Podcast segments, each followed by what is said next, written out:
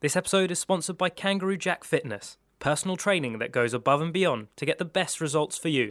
And it's just like he's just sitting there, like, but they've, they've pixelated where his knob is.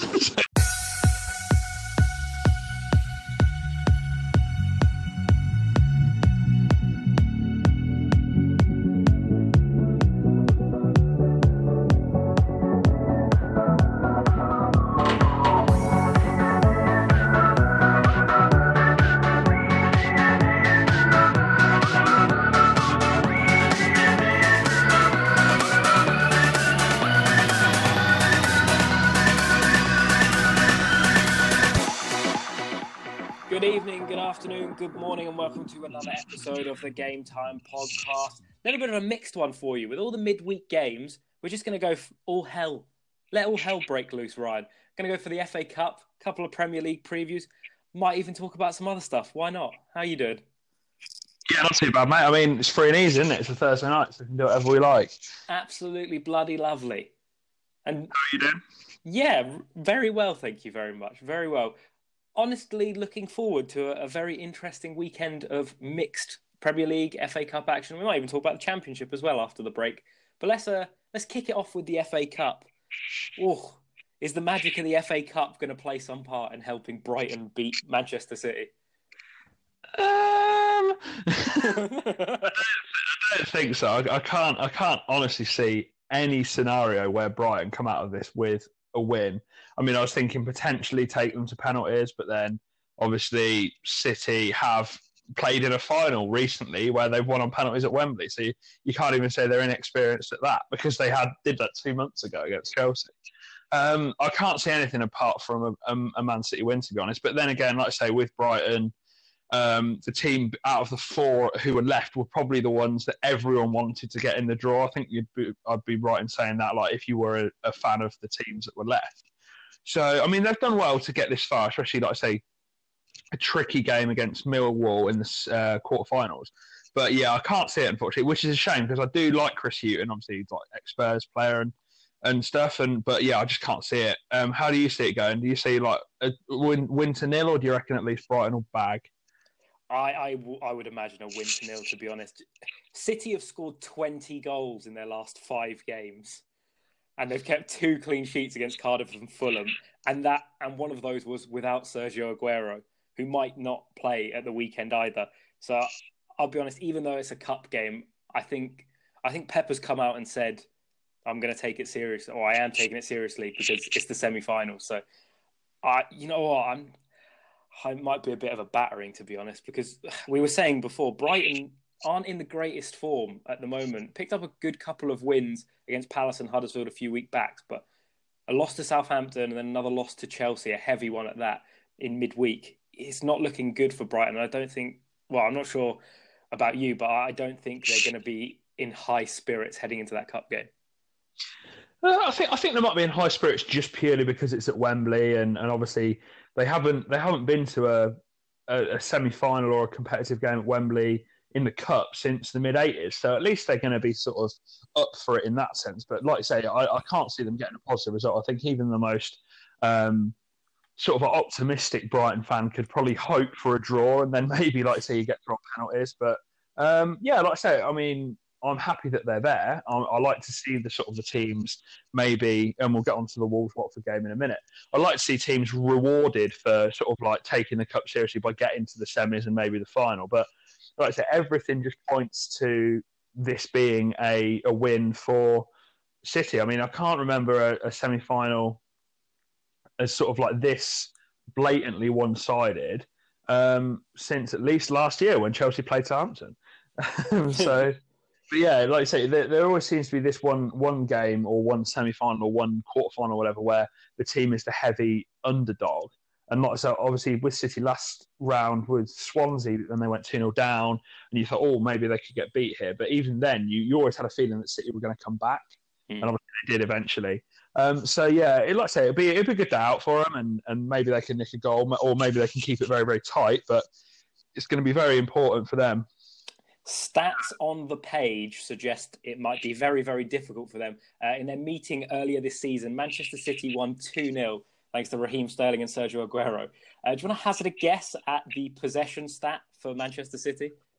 Ooh, um, I reckon it was in about 64. No, that's well low. That's, that's too low.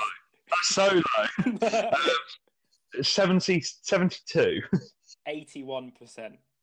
So even 72 was too conservative. Yeah. Fantastic. Yeah, I mean, I know City have a habit of keeping the ball and stuff, and but that's that's a joke, really. and and they looked quite wasteful as well. Twenty eight shots in that game, but only eight on target, and they won two 0 um, to Brighton's one on target and four shots. So if Brighton are going to come out with a win in that one, it is literally going to be a what carbon copy of Wigan beating Manchester City in the FA Cup final, getting one chance in the 90th minute from a corner, and then just that will be the only way they win it. Yeah, yeah, like I say, well, we've seen it happen before. Um, but yeah, like I say, even that, I mean, from a personal point of view, I would like Brighton to take them the distance, so they're a little bit out of it for the Champions League next week. But like I say, it's um, it's one of those games where they go, the fans will go, they'll enjoy it, and then probably just um, come back with, as long as they don't get a demoralising defeat against them, um, then they can obviously get the probably. I reckon they need about two more wins. I reckon from uh, to make sure they're sort of mathematically safe um, in the table because, like you said earlier, they don't have the best form going into the last few games. I mean, they're about five points ahead of the drop zone, but they have a game in hand. So yeah, I, I think they're about one or one win and a draw maybe away from away from securing Premiership survival. So that should be their aim, I think. But yeah, like I say, they'll they will enjoy it, I'm sure. In a way, the the terrible decisions at Cardiff City where um, Chelsea managed to steal a victory probably has saved the likes of Southampton and, and Brighton because Cardiff would have won that, it would have been a lot tighter. I mean, it still is tight. It's only five points, as you said, but I think that's done them a lot of favours that they can actually concentrate on the cup and not and not think, oh my god, if we lose if we lose again and Cardiff win, we're straight in the relegation zone. Exactly, and like I say, you you probably got to take Cardiff's goal difference into account as well because it's minus thirty three. Yeah. I mean, Burn is minus twenty two, so that's obviously still not great. But then you've got Southampton and Brighton who are minus 14 and 15. So you think like they it's basically another point at this stage of the season where it's mm. like it's so bad that it's um, it's it counts extra towards them. So yeah, like I say, I think another win for both of those sides. I think that that'll get them out of it really. But um, yeah, like I say, it, it, should be a good should be a good game anyway. I'm I'm looking forward more though to the Wolves Watford game. What do you think we can expect from that? Oh, I tell you what, I've watched Manchester United lose twice pretty much in the last two weeks to Wolves. So I think it's going to be a good game, especially the way Watford are playing this season. Both teams have, have been so solid. And it's going to be interesting to see what happens in this one because I don't know. Looking at Wolves, and again, I'm taking this from the Manchester United point of view, they played so well in the FA Cup game against Manchester United and dominated. It wasn't quite the same in the victory in the Premier League. They still came out with the win, don't get me wrong, played well, but they were under the cosh for a lot of it, and United sort of wasted a lot of chances. So it'll be interesting to see how they go at Watford because it sounds really weird to say, but you've got one semi final which is like very much in favour of one team. I don't know who the favourite is for Wolves versus Watford. I don't know about you. I can't call it honestly. Like uh, it's one of them games where you sort of have it could be win, lose, or draw as soon as they kick off. I mean, like I say, they're separated by one point and one goal difference in the table. I mean, first of all, that's obviously a testament to how well they're doing this year, both teams. Um, and I think this is one of the games where it's like it's a it's a good reward for both of them, if you know what I mean. Yeah. Like really good seasons. They're they're probably with um, the exception of maybe Leicester in the last couple of weeks, they've probably been the best side outside the or best two sides outside the top six. Um, and obviously that's reflected in the in the sort of the ta- league table at the minute when they're because they're obviously seventh and eighth. Um, so yeah, I think it's really good for them in terms of like they've actually just got a reward, which is a day out at Wembley and a, and a potential shot at, at, probably Man City. I think both teams can cause City problems in the final, assuming obviously City get we talked about earlier. Um, because yeah, it, like I say, I mean, Wolves already got they've got a they've got a point against City earlier in the year at Molineux.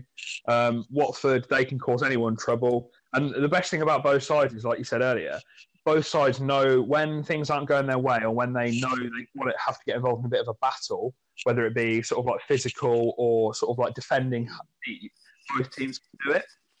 Like yeah.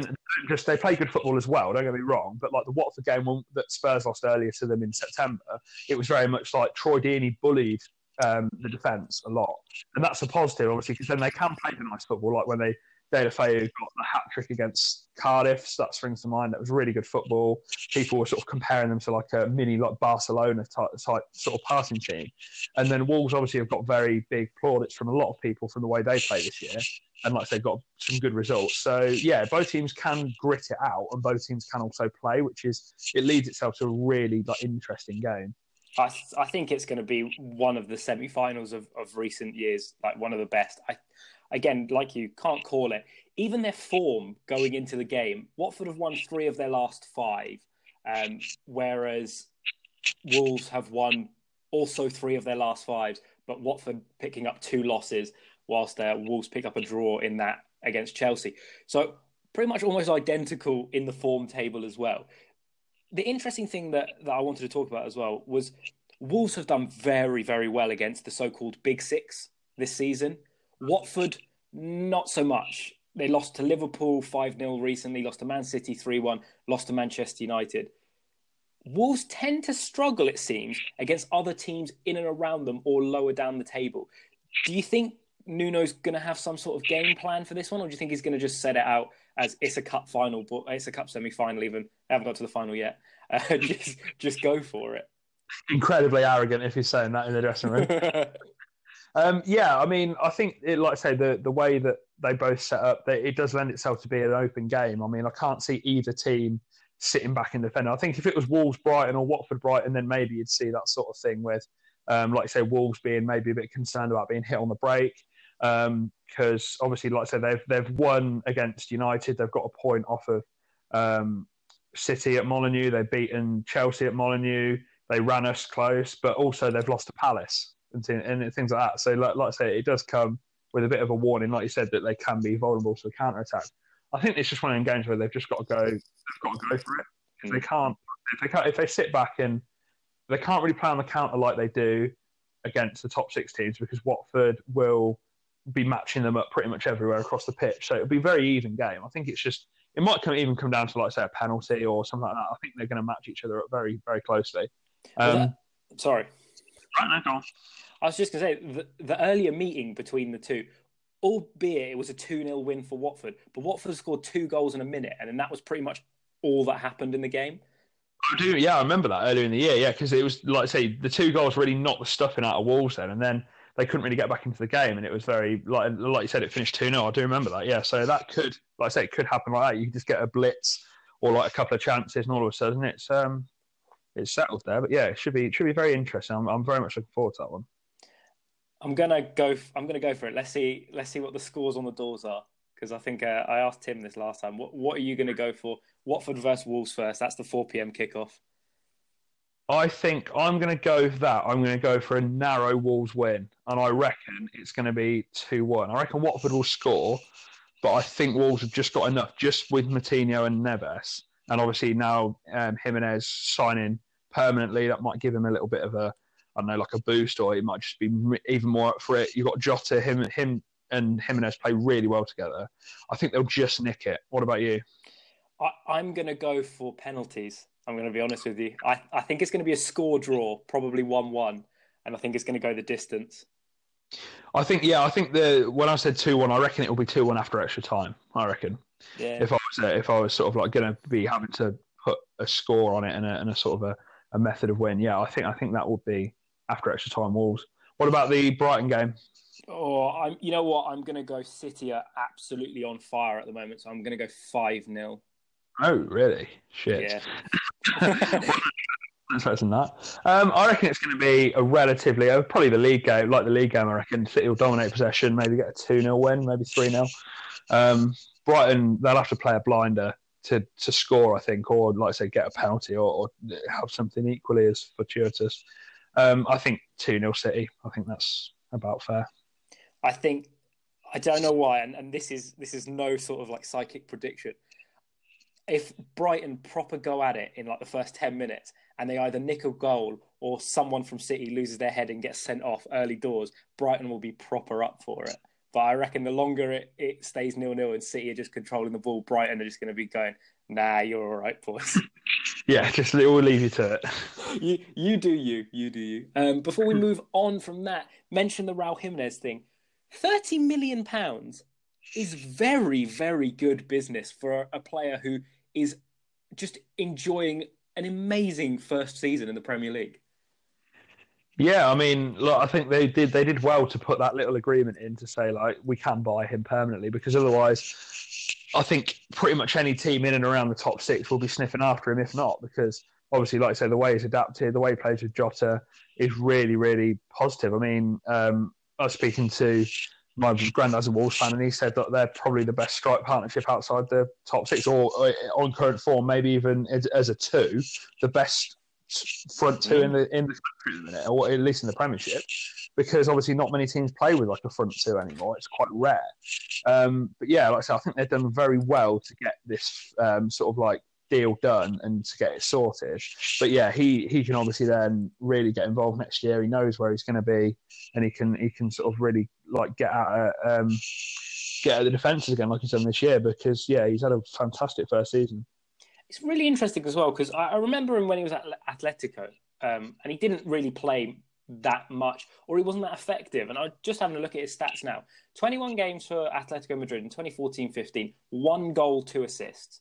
Then he made his way to Benfica, and at no point did he ever hit double digits in the league in the three years that he played in in Portugal. Five goals, seven goals, six goals, and then all of a sudden moves to the Premier League, and 12 goals, seven assists, and 32 appearances. It, it's odd how he's just stepped up massively.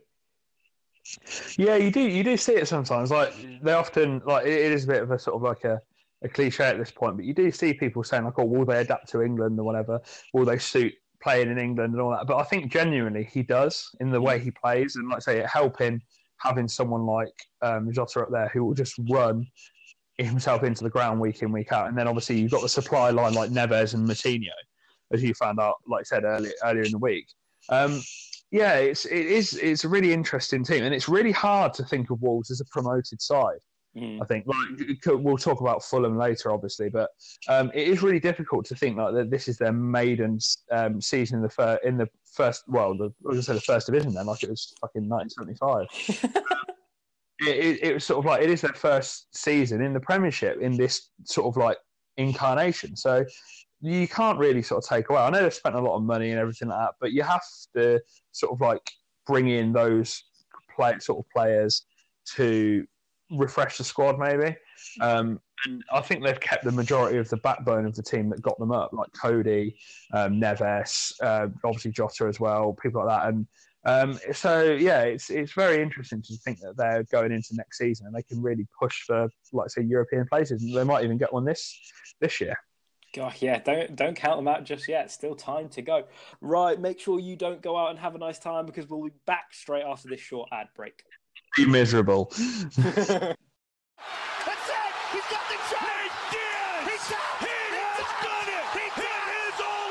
If you're an MMA fan, be sure to check out the new Switch Kick podcast. We preview upcoming events, discuss the big UFC and Bellator news, and John from Philadelphia drops in to give us a few betting tips. To listen, search for Switch Kick MMA on SoundCloud or Switch Kick in the Apple Store. Right, welcome back from the break. Hope you weren't too unhappy. I know we were. Yeah, terrible. Help. yeah. It's the, it's the fact that when people don't realise that when it goes on a break, we sit here in silence, just waiting. 64 seconds and then just get on again. so professional. Uh, right, let's go into the Premier League. A few tasty games, a Friday game. I do quite enjoy these Friday games. I don't know why. They're, they're just a nice little change every now and again. Southampton versus Liverpool. Ralph Hasenhüttl said they're not afraid of Liverpool. I imagine him just standing at the uh, entrance to St Mary's with like his shirt off, as the Liverpool players like walk through the door because he's a tall man. they fucking should be afraid of him. I've seen him play this season. don't, say that, Ralph. He's going to get murdered. you can't just say we're not afraid of them. They're a very good team. They're second only by one point for a reason. um, yeah, I can't see us going either way, to be honest. I, I, think in what should be called the Virgil van Dijk derby, um, I think yeah, I think it will only go one way. I think it will just be um, uh, Liverpool win. I can say Southampton win then, Christ. I think it will only be a Liverpool win. Um, I can't really see, like I say, Southampton. They have caused they caused problems for Spurs. They beat um, us earlier in the year. They beat Arsenal earlier in the year, but I think Liverpool are just that next step on. And Liverpool really need to be winning these games to prove that they still want to be considered to be in the running for the league title. And obviously, like I say, the win last week um, against Spurs, that was obviously, from most Liverpool fans, they say very lucky. So I think if they play like that again, then they could drop points here. But I think they'll just have too much quality for them. What about you? Yeah, very much more of the same, to be honest. Um, Southampton haven't scored against Liverpool in their last five games, uh, and Liverpool have scored eight, if my maths is good enough. Yeah, uh, scored eight in the last five games against Southampton. So probably not looking good if you're if you're a Southampton fan, but you playing well at the moment. You never know; could cause an upset. Liverpool might be a little bit nervous. You don't know. It was a interesting win over Tottenham last weekend. Yes, good word for it. so yeah, you don't know, but you you called it the Virgil Van Dijk derby. There's like eight more players that play for Liverpool that could also be called about at least five. It's like Adam Lallana, Virgil van Dijk, Sadio Mane derby. Uh, we've got a Danny Ings derby though. Oh, very nice segue. We also got another Danny Ings derby on Saturday with Bournemouth Burnley. How do you see that one going? Oh, you you not might need to have to host it from now on with segues like that. That was bloody lovely. Um, I'm gonna go with a Bournemouth win to nil. I'm gonna go one 0 Bournemouth. Okay, interesting. Um, I reckon Burnley might get something from this purely because of the fact that they are actually playing for something. They still need, like we talked about briefly earlier, they probably still need one more win, maybe, maybe two, just to be 100% sure that they're going to be safe. So I reckon I could see Burnley maybe getting a draw here, like a score draw, I reckon, maybe one all. Just like sort of like a fairly even game. I feel like Bournemouth are the better team on paper, but um, like we we sort of like mentioned before, like the Burnley do need more of the points. Bournemouth are sort of maybe down tools now, or at least they're not playing as hard as they were earlier in the year because of being sort of like safe and, and not being troubled by Europe Europe or relegation. And obviously lost to Leicester last weekend, whereas Burnley beat Wolves, so they'll be very um, confident about that. So yeah, I reckon a draw for that one. I think that's about fair. Stats prove for both of us that we're probably wrong. I said a, a score to nil. Um, Bournemouth have never beaten Burnley and kept a clean sheet, and Bournemouth and Burnley have never drawn in the five meetings. It's always a first time, though. Don't worry about that. As a Tottenham fan, you will know after this season going so long without a draw. Exactly, yeah. So yeah, everyone else has been picking up the slack for us this year, so that that could be anyone. um, right, let's move on to Leicester versus Huddersfield. Huddersfield, of course, already down, and Leicester resurgent under Brendan Rodgers. How do you see this one going? Um, this is, by the way, this is the Ben Hamer derby. Oh, uh, very nice.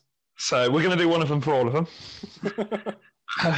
um, yeah, I, I, again, I can only see a Leicester win really here. Huddersfield has struggled to score at home all year and last year as well, really, towards the end of the last season. So, um, yeah, I think Leicester will carry on. Like I say, they'll, they'll build momentum. They look good for next year, actually. I think they'll be a, another team that hopefully, I mean, they're not out of the European race yet, but um, obviously they're, they're sort of building towards next year. Brendan Rodgers will have a summer with recruiting players, and the future does look quite bright for them. You've got Youri Tielemans, who's mm.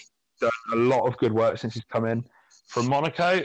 Um, and then obviously you've got players they've got there already who are sort of coming back to form, like you said. So yeah, I can only see a Leicester win really here. What about you?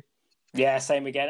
Huddersfield might just play with a bit of freedom now that it doesn't really matter um, their fate. Well, they know their fate and so it doesn't really matter. So they might play with a bit of freedom, maybe try and get themselves in the shop window a little bit. But yeah, I, I can't see anything but a Leicester win in this one. Uh, move it on to Newcastle versus Crystal Palace. I've been racking my brain trying to think of a derby for this one. Loic Remy. oh my god!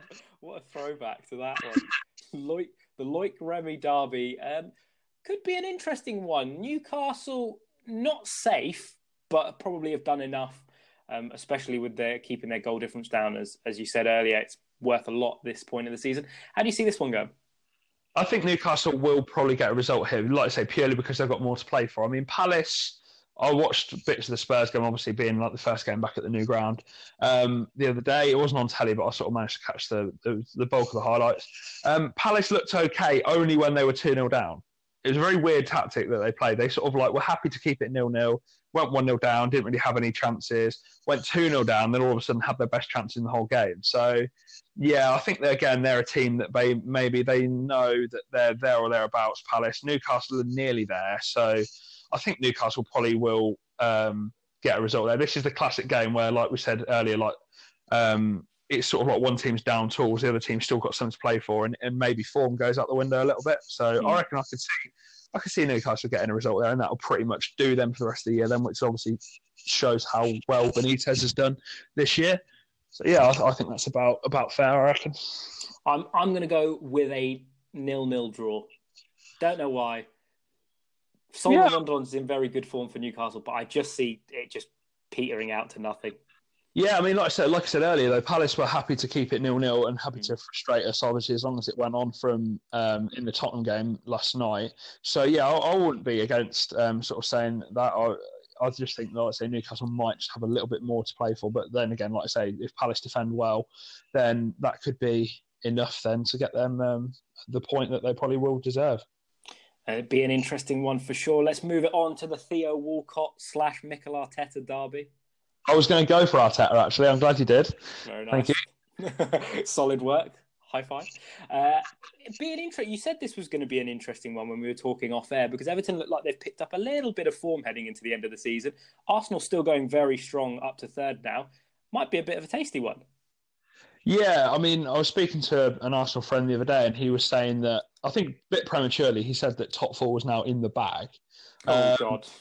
Yeah, and I did say that was going to come back and bite you on the ass, but um, yeah, they have got like the easier run of fixtures in the for the rest of the top six, but they have got three very tough looking away games. So they've got Everton away, Wolves away, Leicester away, Mm. and all three of those can cause them issues. Like I say, Arsenal seem to have raised their game this this year against the top six teams. Obviously, beat um, Chelsea at home, beat Man United, beat uh, uh, Tottenham, and then um, sort of like did did okay, but not great against um, City, and then drew to Liverpool, I believe. So yeah, it's an interesting one. That I think Arsenal will probably at least get a point, but Everton are not to be. They're a different. They seem like a little bit of a different team from a couple of weeks ago, and as we saw from the Liverpool game when they drew nil nil with um, in the Merseyside derby, they, they're happy to sort of sit there and play on the counter and then have a couple of good chances themselves. So, and they have beaten West Ham away and then beaten Chelsea to nil at home. So, yeah, I wouldn't count them out, but I think Arsenal might be a little bit too strong with them because of current form. What about you? Yeah, I think I'm, I'm going to go with Arsenal. Uh, some interesting stats from PremierLeague.com. Arsenal scored more Premier League goals against Everton than any other side in the competition's history 107. Nice. A lot of goals. I always I seem to remember them permanently just spanking Everton every year. Like at least one game they'll play them and they'll just win like five 0 So that's probably why. You got a good memory. Uh, 2 0 earlier this season, but then the two previous results were 5 1 Arsenal, 5 2 Arsenal. Yeah, it just seems to be like a permanent thing. They just constantly just batter them. so that's probably the high, like I say, the highest goal scored against them, really. Absolutely mental. Right, we'll move on to the final Premier League game of the weekend. It's on a Monday. Is that a weekend? No. No. Ah, It, it's an extended weekend for the football world. It's Chelsea versus West Ham. Frank Lampard derby? Joe Cole. Yeah, could have had a few there. Um, I'm trying to think of the most obscure ones, to be honest. going obscure, more obscure the better. Um, Rob Green. oh, there we go. Yeah, but even better when they're a current player, like the Ben Hamer one. That makes it even more sweet. it, it, it really does. Um, you know what? And this is going to be an interesting one. Chelsea, let's be honest, haven't really been in good form recently. Yes, they've eked out a win against Cardiff, but we won't really talk about that one. West Ham, I think, could be one of the teams that causes them real trouble, like Wolves did. Yeah, I think I think that is true. Um, I think West Ham, like I said, they've seemed to be very much um, holding holding their own against um, sort of teams. They drew nil nil earlier in the year at West Ham's ground, so they can hold their own with Chelsea. They'll know that already. I do think though that Chelsea, when they want to, and especially when they play at home, they do seem to be able to turn it on a bit. Obviously, I know they beat Brighton 3 0 earlier in the week, uh, well, yesterday. Mm. And that was sort of like fairly comfortable, but obviously, we talked about Brighton's maybe deficiencies before. Um, I can see again me being a bit of a pessimist. Cause obviously, the, the top four is sort of hotting up now. I can only see a Chelsea winning this, but it would be nice if West Ham could sort of maybe turn up and and sort of frustrate them, take a point off of them. Maybe that'd be that'd be positive for, from my point of view. Um, but yeah, I do think that West Ham, when they want to, they can turn it on, but they do have to be in the right mood. And Chelsea, again, very similar actually. They're they're quite patchy, quite a patchy side when they want to be. Uh, West Ham, you mentioned a team teams downing tools. I feel like West Ham down tools, and and we're on a beach a long time ago.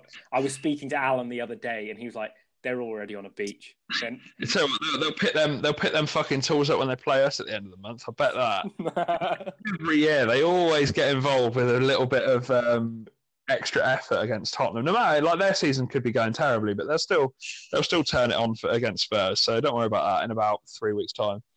I look forward to speaking to you then. See if we can get Alan on the back on the pod for it as well. Um, right, before we finish off on the Premier League, Huddersfield we mentioned were relegated. Fulham also relegated with their four-one loss in midweek to Watford. So we thought, obviously, with those two going down, we'd uh, jump across to the Championship, see how things are going over there, and see who could potentially replace them next season. And I know it's like super early, and I we both understand that, but hey, we enjoy mixing things up, and both of us wanted to talk about Norwich for a change. Yeah, I mean, I do. I do sit and watch the football league highlights every week, um, and I, I, sort of like Norwich at the minute. They've got a five-point lead. They've got a seven-point gap between them and third place. So you think they're in the sort of the driving position um, going forward with the um, automatic promotion.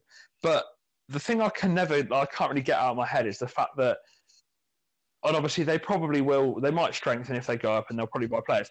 I just can't see any of the players from this year doing well next year. I mean, maybe that's being ridiculously like long sighted about it, and obviously they should enjoy this season, whatever it brings.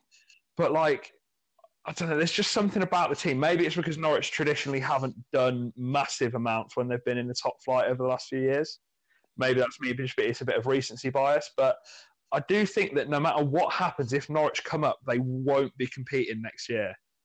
I, I just there's something about him. Like say, you look at like Teemu Pukki, who is a decent striker, but is he built for the Premier League? Like, is he? He's going to spend a lot of time on his own up front, and he's mm. not the tallest, and he is a good finisher. But will he get the chances? I don't think so because, like I said, that step up, I think, as Fulham have proved this year with all the money they spent, the step up is getting bigger and bigger. I think.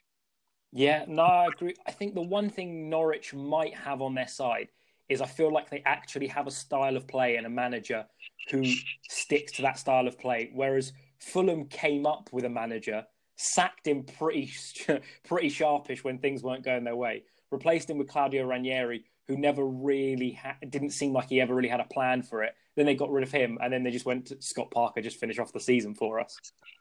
Yeah, that's true. I suppose. Yeah, like I say, I do. I do like the way Norwich play. Don't get me wrong. Like, I'm not sort of having a go at them. I just feel like they will find it tough next year if they were to come up. Mm. And obviously, like I said, they have got this style of play, and Farke is a good manager. But it's just something I don't know. I can't shake this opinion that I have that I think they just won't be able to cut it next year. But I'd like them to because obviously every team you want to come up, you want them to be competing. Yeah. That's obviously not everyone is going to do a Wolves and finish in the top half and do whatever. But at least compete and give give the other teams who are like the established teams in the Premiership, give them a good scare. That's what I want to see. So hopefully they can. Hopefully they can prove me wrong because, like I say, I do like watching them play. When they controlled the game, I thought very well. They, it was a bit gritty against Middlesbrough in the week. Um, but then, yeah, another team that sort of looks, or two teams that look likely uh, Leeds and Sheffield United. So, is there any preference there, Danny, from your point of view? You're asking a Manchester United fan whether I have a preference between Leeds or Sheffield United going up. Loaded question, that one. you know, I, I think I'm of an age that Leeds rivalry is only there because I know of it, if that makes any sense. It's one of those, it's almost in like a black and white rivalry. Like, yeah. you don't really don't really know about it, or Leeds were never really the sort of the force that they used to be. Even in the early 2000s, they had a couple of seasons in the sun, but then they sort of retreated to the lower league. So yeah, it'd be interesting to see, like I say, what happens with them with Yeah. Bielsa if they do come up. I personally, I would prefer to see Sheffield United come up automatically and then Leeds go up through the playoffs if it was going to work out like that. Um, because I do, I do like both the teams. I like Sheffield United the way they play. I like Chris Wilder; he's a really good manager. Um, Leeds as well, like I said, they're an interesting team, and- they're one I think that could cause problems with people next year because of the ferocious way they play and how they close the ball down. It could cause issues for teams. Um, a bit like when Bournemouth first came up and they were sort of like still playing the way they did in the Championship.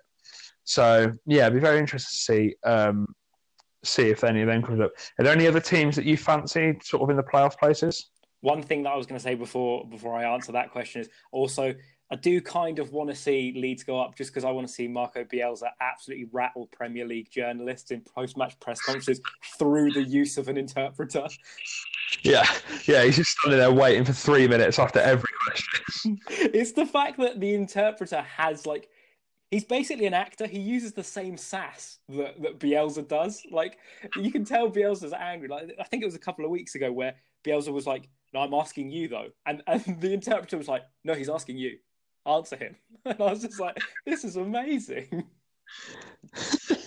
yeah, that would I would I, I do want a bit more bitchy interviews because, like I say, if you if you if you lose one of um, Neil Warnock or Sean Dyche, they're usually good for a bit of a comedy in, interview. So it would be nice to see um, him replace them. Yeah, no, I think it would be quite interesting. Um, would like to see Billy Sharp have a go in the Premier League though, because was he the record goal scorer in, in English football uh, since the turn of the century? Not millennium, millennium, not century.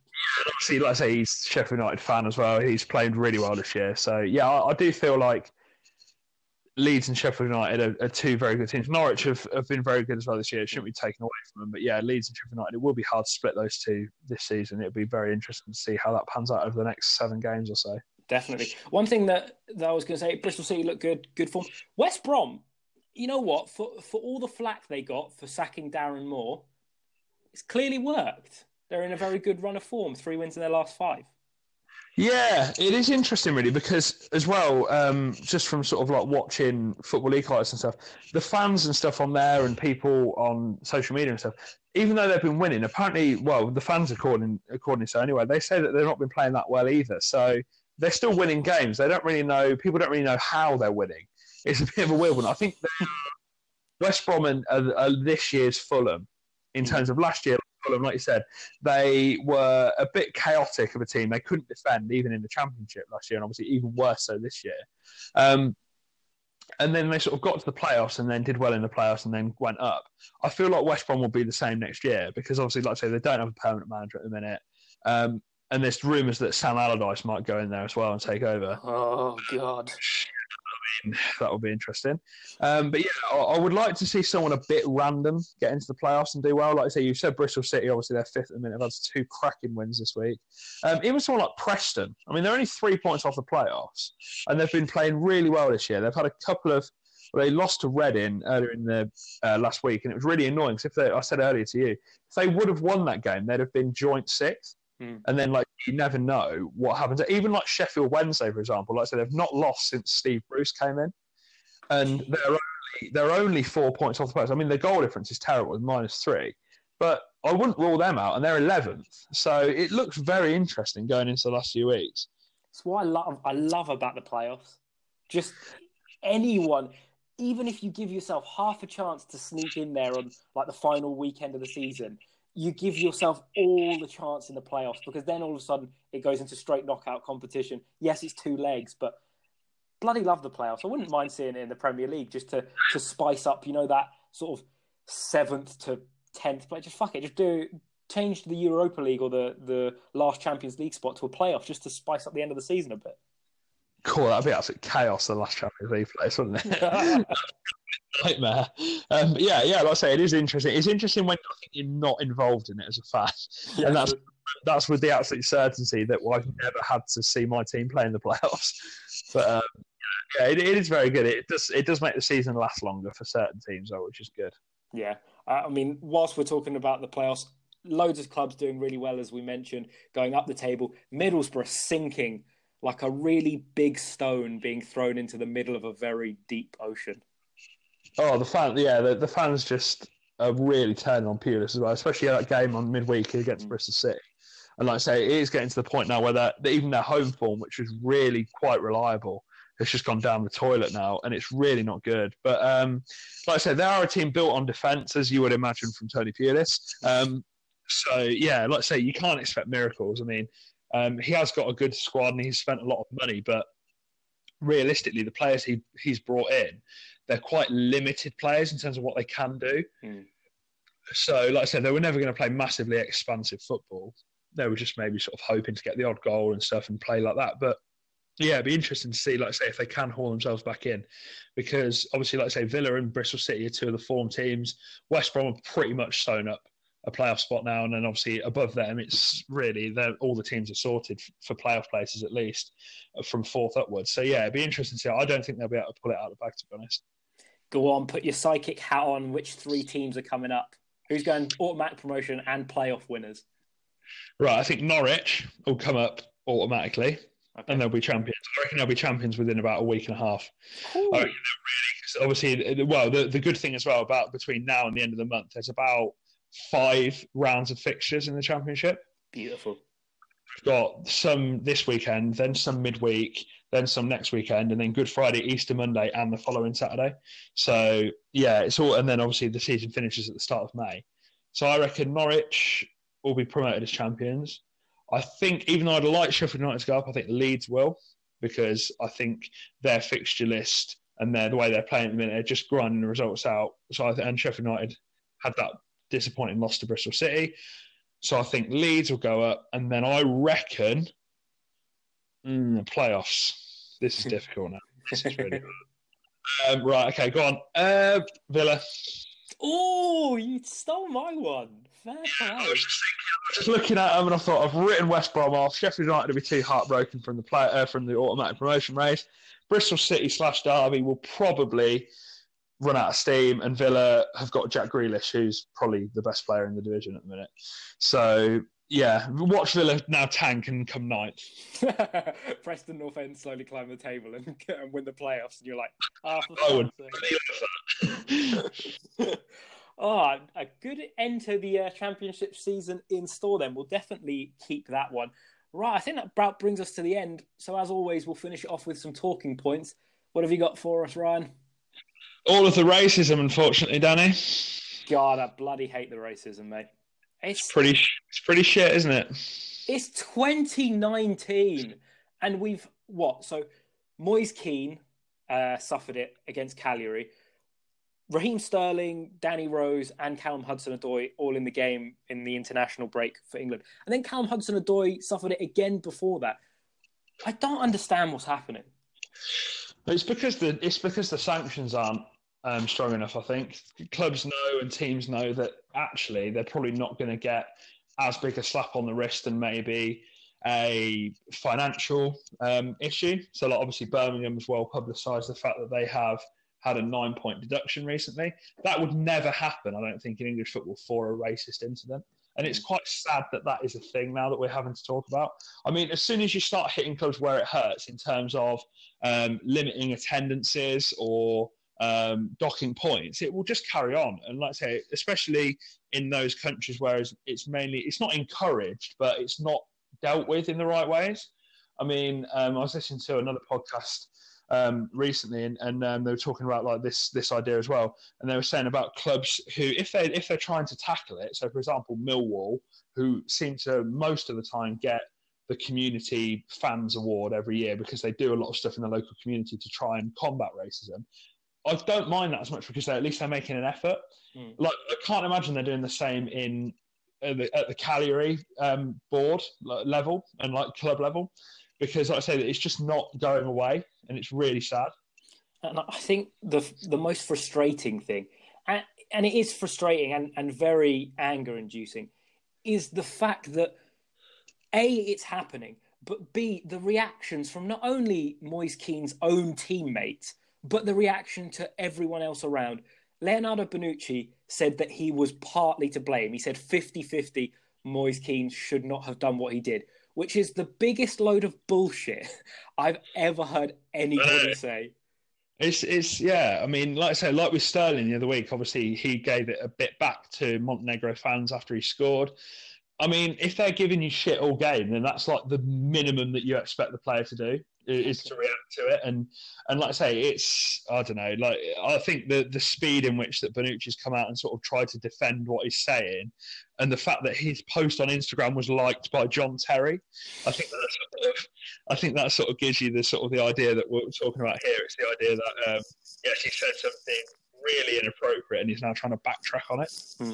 And and apparently his his way of backtracking on it is posting a message on Instagram with a photo of him himself and Moise Kean because yeah that that's a an acceptable way to combat yeah. being racist. You can't, you can't, be racist if you've got black mates. Exactly, and and I think that is exactly what Leonardo Bonucci is trying to do there, and it's so frustrating. The Cagliari manager pretty much said the same thing. He was like, "No, I didn't really hear anything," um, and it's just it's just frustrating that it seems to be rearing its head again because we're all human beings at the end of the day. Just get on with letting people do what what they want. If they want to play football, whether they're black, white, Russian, Chinese, it doesn't matter. Just let them do what they love.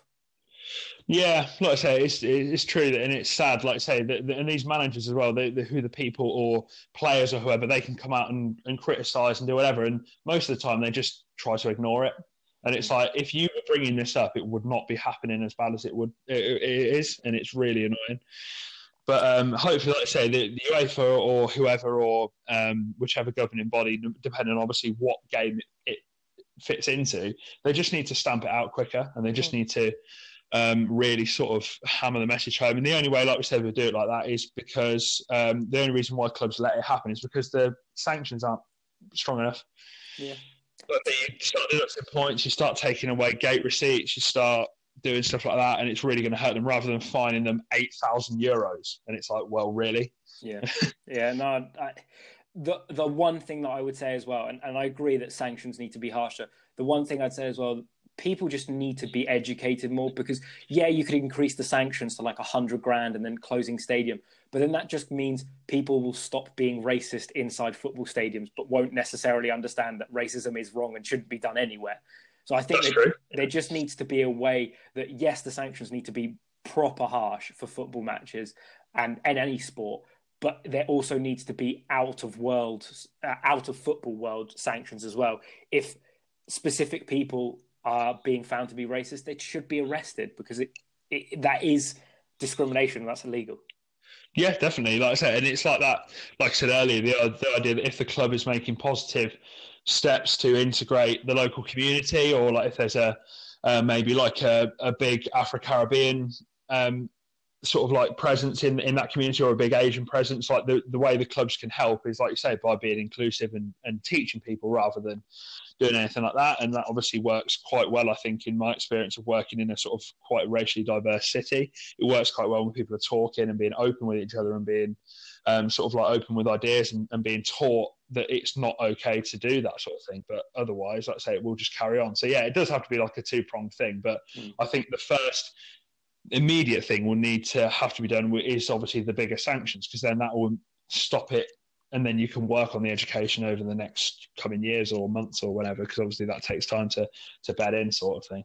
Yeah no completely agree with you. And and i think this week the premier league have, have announced a new scheme um, with saying no to racism and they've announced uh, their own scheme. It doesn't i can't remember the name of it exactly it doesn't come to mind but um, they they've changed their their profile picture um, and to the new schemes uh, logo and they've been posting a lot about it which which is really good to see.